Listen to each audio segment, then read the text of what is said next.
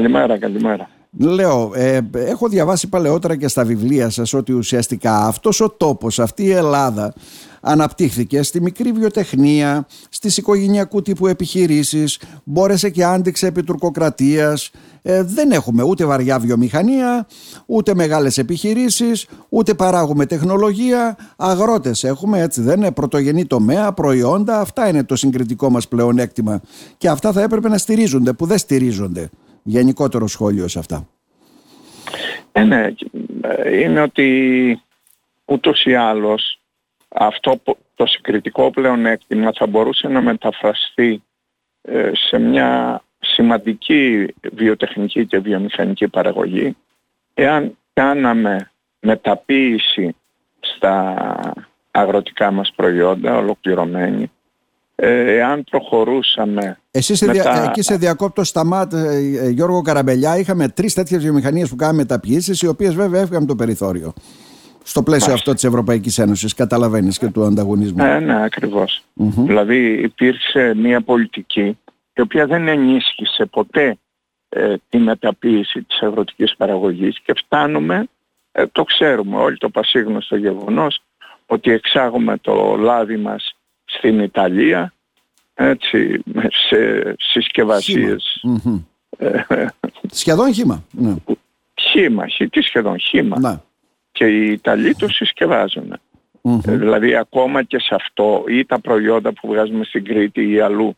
Θέλω να πω ότι ε, μόνο τον τελευταίο καιρό από πρωτοβουλίες των ίδιων των αγροτών όπως σε τομείς που αφορά τη φράουλα ή κάποιους συνεταιρισμούς πολύ σημαντικούς όπως το Βελβεντό υπάρχουν και στη Θράκη ορισμένοι συνεταιρισμοί έτσι. Ε, δεν έχει προσεχτεί καθόλου ε, είναι και στα πλαίσια του αφινοκεντρισμού. Δηλαδή όλη η λογική ε, μιας χώρας η οποία έχει το μισό ακαθάριστο προϊόν της στην πρωτεύουσα ε, και αυτό το πράγμα συνεχίζεται και αυξάνεται.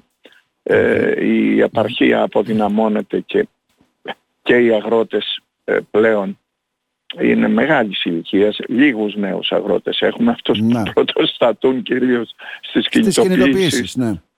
Έτσι. Γιατί αλλιώς ε, τα φαντάζονταν και αλλιώς τα βρήκαν. Και καταχρεωθήκαν και αυτοί με το που κάναν τις πρώτες επενδύσεις, βέβαια.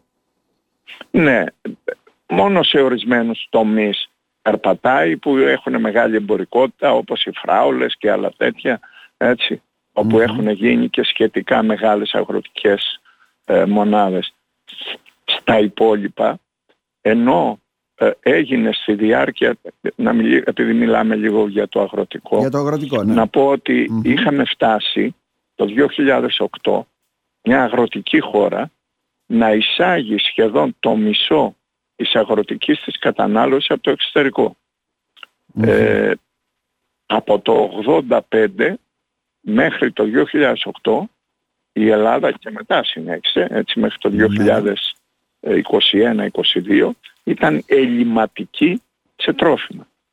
Λόγω της ε, κρίσης έγινε σε ένα βαθμό, καλύφθηκε αυτό το μεγάλο κενό και έχουμε ε, ισοζύγιο εισαγωγών-εξαγωγών.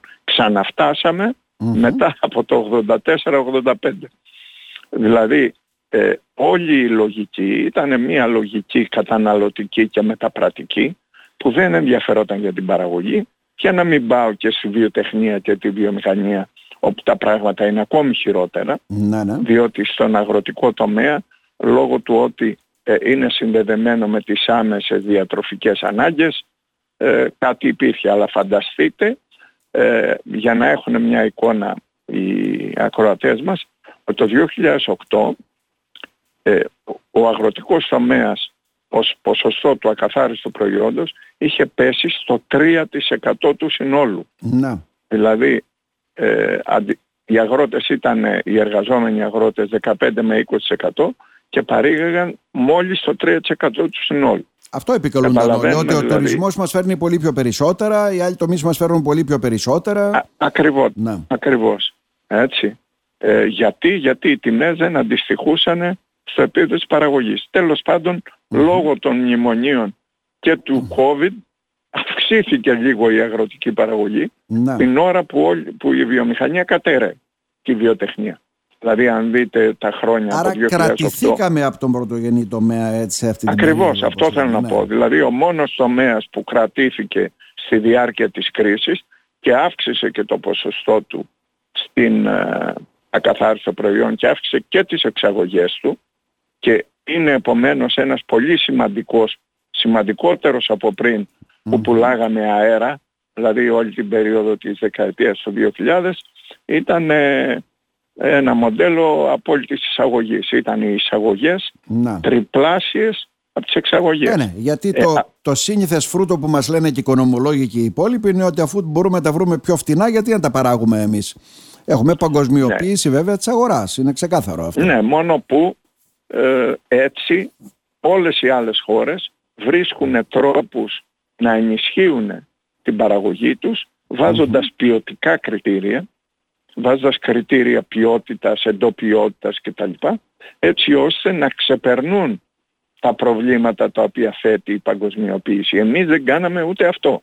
Ναι. Χαρακτηριστικό παράδειγμα, ακόμα χειρότερο, είναι ότι συνέβη στην αμυντική βιομηχανία, όπου όλες οι χώρες της Ευρώπης τα περισσότερα όπλα τους και αμυντικα συστήματα τα παράγουν επί τόπου, ναι. παρακάμπτοντας όλες αυτές τις επιταγές των Βρυξελών. Ναι. Οι μόνοι οι οποίοι δεν ασχολιόμαστε με αυτό και ασχολιόμαστε απλά να έχουμε ε, γκούτσι εισαγωγές ήταν η Ελλάδα. Τα, ε, ήρθε η καταστροφή τα και τώρα ξαναμπαίνουμε ναι. μπροστά στα τώρα προβλήματα. Πάλι λέμε, θα μας βάζουν και οι αγρότες. Θα επενδύσουμε. Τότε δεν μας έκανε η Πυρκάλ, κάνει με έναν άλλο τρόπο, έτσι δεν είναι.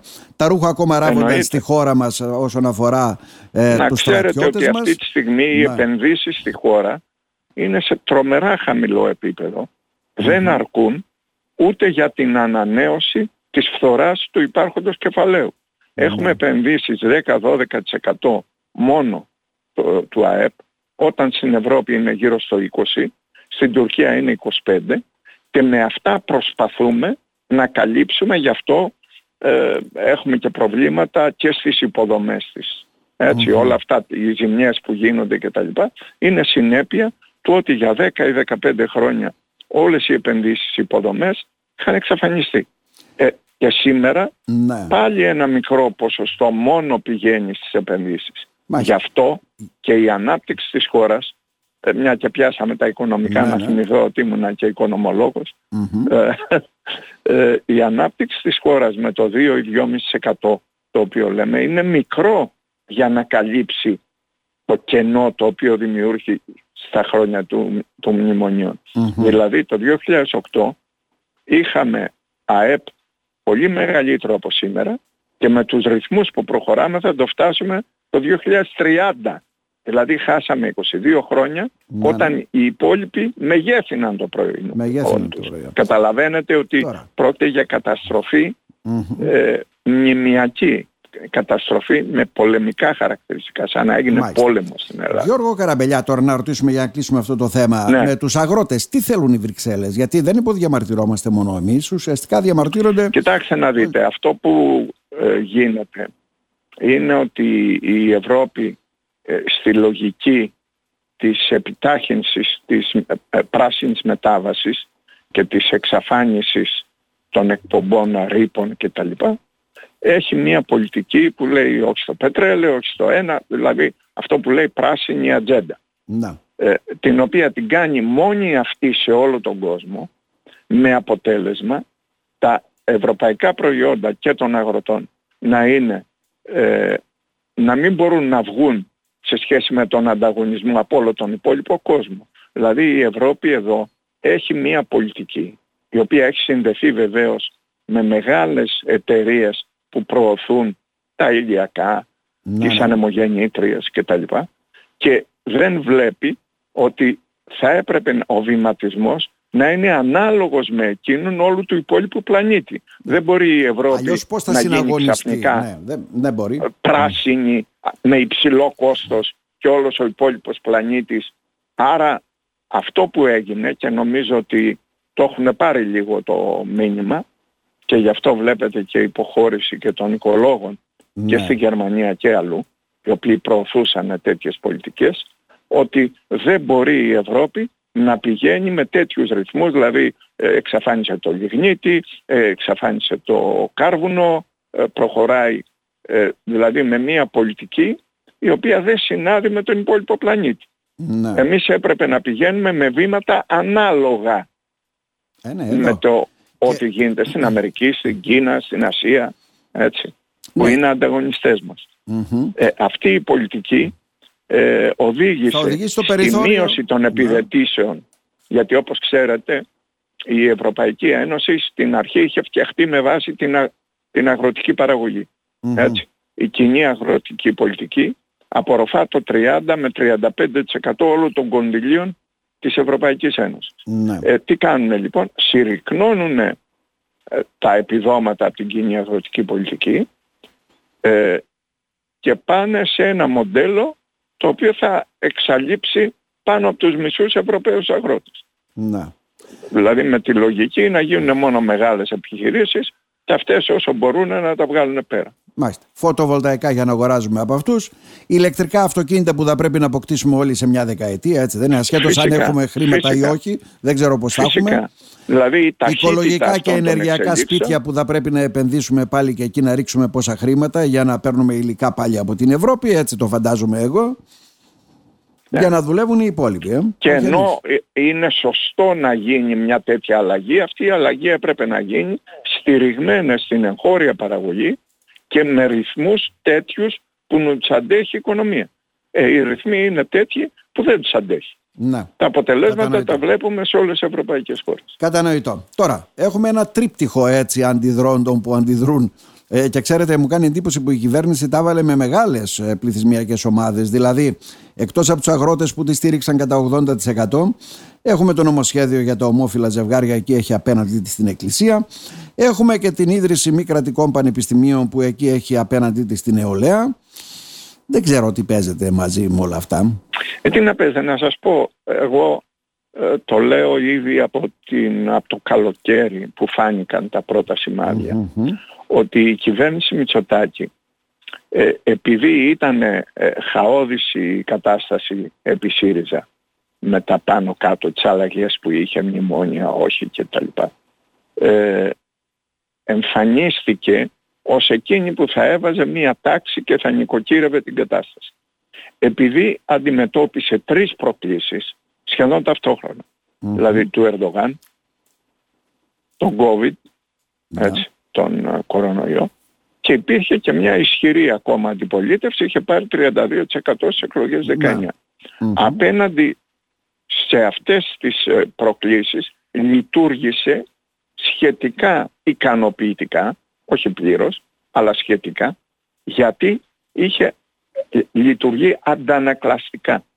Από τη στιγμή και πέρα που αυτές οι προκλήσεις φάνηκαν, όχι σιγά μην χάθηκε η πρόκληση της Τουρκίας, αλλά φάνηκαν να χαλαρώνουν, έτσι με βάση πολιτική της Τουρκίας, η οποία θέλει να ε, ξεγελάσει ουσιαστικά ε, και την Αμερική και την Ευρώπη χρησιμοποιώντας ως χρήσιμο ηλίθιο την ελλαδα και η Ελλάδα της το έδωσε αυτό. Και το βλέπετε ότι όλα τα επιχειρήματα για να τους δώσουν ε, τα F-16 ή να προχωρήσει στην Ευρωπαϊκή Ένωση ε, σε άρση εμποδίων είναι ότι να τα, τα έχει βρει και με την Ελλάδα πάει πολύ καλά.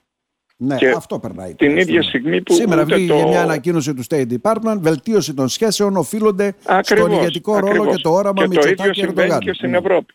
Ε, άρα εμείς πουλήσαμε στην Τουρκία ένα τεράστιο ε, κεφάλαιο ουσιαστικά ε, χωρίς να υπάρχει η ανάλογη στάση από την πλευρά της Τουρκίας. Βλέπετε το τζαμί, έτσι τη μονή της χώρας που το ξανακάνει τζαμί. Να ε, μετά την Αγία Σοφιά συνεχίζει. Δηλαδή, ε, δεύτερον, τους τερατώδεις εξοπλισμούς τους οποίους κάνει με τη δική της αμυντική βιομηχανία και το ότι ε, μπαίνει και στην ιστορία με τα F-16 και τις ανοίγουν και την πόρτα μήπως πάρει και τα F-35. δηλαδη σε αυτό το ζήτημα ε, είναι καθολική η αποτυχία της ελληνικής πολιτικής διότι αντί να βάλει, να πει εντάξει θέλετε καλύτερες σχέσεις, ναι, σε ένα χαμηλό επίπεδο που να ανταποκρίνεται στην πραγματικότητα. Όχι ξαφνικά αυτές ε, όλες οι φιέστες Μητσοτάκη Ερντογάν ε, τις οποίες πολύ θέλει ο Ερντογάν την ίδια στιγμή που συγκρίνονται με το Ισραήλ, την ίδια στιγμή που στηρίζει τους Χούφι, δηλαδή ενώ σε ό,τι αφορά την Ισλαμική πλευρά συνεχίζει την πολιτική του, ναι. κάνει μια πολιτική ε, προς την Ευρώπη και την Αμερική για να πάρει όπλα και χρήματα και χρησιμοποιεί την Ελλάδα που είναι, ε, ε, παρότι είναι, έχουμε το βασικό μας αντίπαλο, του κάνουμε τη δουλειά. Μάλιστα. Άρα δηλαδή περίοδο χάριτος και καλών σχέσεων θέλει με την Ελλάδα, αυτό μας λέτε ξεκάθαρα, ναι, για να πετύχει τους στόχους τους στη ΣΥΠΑ και στην Ευρωπαϊκή Ένωση. Είναι ξεκάθαρο αυτό. Βεβαίως. Ε, τώρα σε ό,τι αφορά στο δεύτερο θέμα, το γάμο των ομοφιλόφιλων, που τον λέμε γάμο των ομόφυλων για ναι, να ναι. περνάει πιο εύκολα, διότι ομόφυλοι είναι όλοι οι Έλληνες έτσι. Ναι. Αλλά Α, το ίδιο πάντων, ναι, βέβαια. αλλάξαμε και την ναι. ε, λέξη για να περνάει πιο εύκολα. Ε, κάνει μια, έρχεται σε αντίθεση με την πλειοψηφία της κοινωνίας στην πραγματικότητα παρόλο το μασάζ που γίνεται, τις φτιαγμένες δημοσκοπήσεις, έτσι, ε, και προκαλεί και ρήγμα και στο εσωτερικό του κόμματος. Το πρώτο ρήγμα που έχει εμφανιστεί στο εσωτερικό της Νέας Δημοκρατίας εμφανίζεται μέσα από αυτό το νομοσχέδιο. Mm. Παρόλα τα αυτά, διότι έχει δεσμεύσεις, διότι είναι το περιβάλλον του τέτοιο, ε, προχωράει και σε αυτή την κίνηση ε, που θα την πληρώσει. Δηλαδή το γεγονός ότι ένας υπουργός όπως ο Βορύδης όχι μόνο δεν ψηφίζει, αυτό πέσε ότι εντάξει, το περνάνε κάπως. Λέει και επιμένει ότι το νομοσχέδιο είναι αντισυνταγματικό. Είναι πολύ Και όμως ε, το αφήνει διότι θεωρεί ότι από τα πλευρά της συντηρητική και από τα δεξιά του δεν έχει σοβαρό αντίπαλο και επομένως ε, σου λέει θα στραφώ και θα πάρω τον κόσμο και τη συνένεση από την κέντρο αριστερά όπως και σε ένα βαθμό το έχει πετύχει να, ναι. διότι η, και η αριστερά και η κέντρο αριστερά είναι διαλυμένες στην πραγματικότητα. Και επομένως κάνει πάρτι εκεί ο κ. Μητσοτάκης. Μόνο που ε, δεν, ε, αυτή η κρίση... θα το βρει μπροστά του δηλαδή από τους πολίτες. Θα το βρει αυτό. μπροστά του. Δεν υπάρχει καμία αμφιβολία. Έτσι. Τώρα, ιδιωτικά πανεπιστήμια, τι μαγειρεύεται Γιώργο Καραμπελιά και ποιος εμποδίζει κανέναν όπως ρωτώ εγώ πάντοτε να γίνει και ένα τουρκικό πανεπιστήμιο εδώ στην περιοχή μας, λέμε; Ε, προφανές τίποτα δεν το εμποδίζει ε, εάν δεν βάλουμε συγκεκριμένους φραγμούς και αυτό είναι ένα πρόβλημα που μόνο εσείς το φύγετε, ε, μόνο η Φράκη το φύγει, ε, διότι αυτό είναι ένας μεγάλος κίνδυνος τον οποίο θα το δούμε μπροστά μας. Έτσι. Είναι πάρα πολύ πιθανό ε, να προχωρήσουμε προς ε, τουρκικά πανεπιστήμια και όχι μόνο κυπριακά, διότι η ιδέα ήταν ότι θα έρθουν τα κυπριακά ιδιωτικά εδώ να, ναι. Και διότι οι Αμερικάνικα δεν πρόκειται να έρθουν, τώρα αυτά είναι αστείωτες. Ε, και ο μεγάλος κίνδυνος είναι αυτό που λέτε, τα τουρκικά. Ε, θέμα το οποίο δεν έχει αναδειχθεί καθόλου και θα έπρεπε να έχει αναδειχθεί πολύ περισσότερο στη δημόσια Ε, αυτά, τι να πω.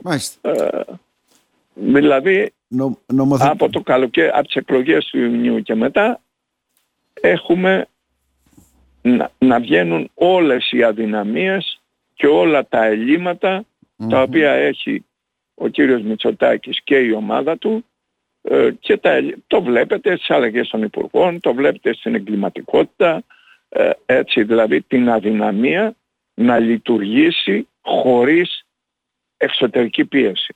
Μόνο όταν είχε μια εξωτερική ναι, ναι. πίεση είτε από την αντιπολίτευση σε ένα βαθμό σπροχνόταν όπως και τώρα σπρώχνεται όταν πιέζεται όπως σπρώχνεται από τους αγρότες. Ε, ερώτηση τελευταία. Λέτε ότι υπάρχει δυσαρέσκεια, είναι εκπεφρασμένη και από τα... Γι' αυτό αναφερθήκαμε και στα τρία αυτά νομοσχέδια που προωθεί και την αντίδραση βέβαια των πολιτών. Αυτά Γιώργο Καραμπελιά, επειδή είναι νοπές ακόμα οι εθνικές εκλογές, λέτε να αποτυπωθούν στις ευρωεκλογές; Σε ένα βαθμό ναι. Απλά αυτό που υπολογίζει για να μην φανεί μεγάλο είναι ότι ένα μεγάλο κομμάτι ανθρώπων που εγώ ξέρω πολλούς που είχαν ψηφίσει Νέα Δημοκρατία χωρίς να είναι νεοδημοκράτες, έτσι, που είχαν ψηφίσει για λόγους, λόγω Τουρκίας, το ένα το άλλο, ε, δεν πρόκειται να ψηφίσουν και υπολογίζει ότι ένα μεγάλο κομμάτι από αυτούς θα κάνει αποχή. Ε, έτσι ώστε να μην φανεί η μείωση, καταλάβατε, του ποσοστού σε ναι. μεγάλο βαθμό. Άρα θα έχουμε μια Όμως, τεράστια αποχή. Παρόλα θα έχει μείωση σημαντική, ό,τι και να κάνει. Mm-hmm. Γιώργο Έτσι, Καραμπελιά, να σας ευχαριστήσουμε θερμά για τα σχόλιά σας, να είστε καλά. Και εγώ ευχαριστώ και, και,